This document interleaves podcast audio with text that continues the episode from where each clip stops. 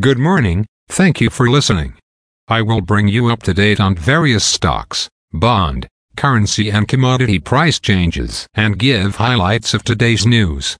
Please subscribe to the podcast for automatic downloads.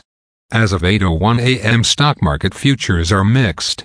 Standard & Poor's Toronto Stock Exchange Index futures are up 1.3 points to 1284.5.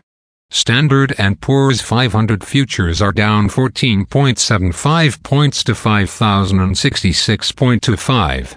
Nasdaq are down 49 points to 17,866.25. VIX futures are up 0.1 points to 14.33. Asia and Europe. The Nikkei 225 in Japan was up 13.5 points to 39,189. The China CSI 300 was up 65.82 points to 3,516.08. The DAX in Germany is up 64.48 points to 176,664.75. The CAC 40 in France is down 9.76 points to 7,944.66.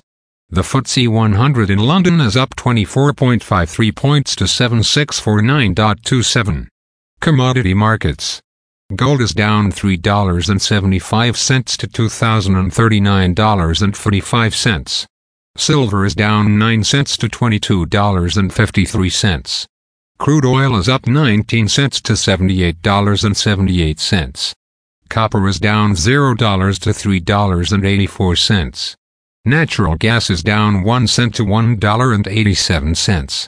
May corn is called to open lower at $4.26. May soybeans is called to open lower at $11. 31. May wheat is called to open lower at $5.73. The Canadian dollar is 1.3596. The Canadian two-year bond yield is 4.29. The Canadian 10-year bond yield is 3.6. The United States two-year bond yield is 4.69. The United States 10-year bond yield is 4.31. Bitcoin is at $62,564.90. Highlights of today's news. Toronto Dominion Bank beats earnings on strength of capital markets unit. Stats Canada to release gross domestic product information today. German inflation down to 2.5% in February. German unemployment rate up to 5.9% in February.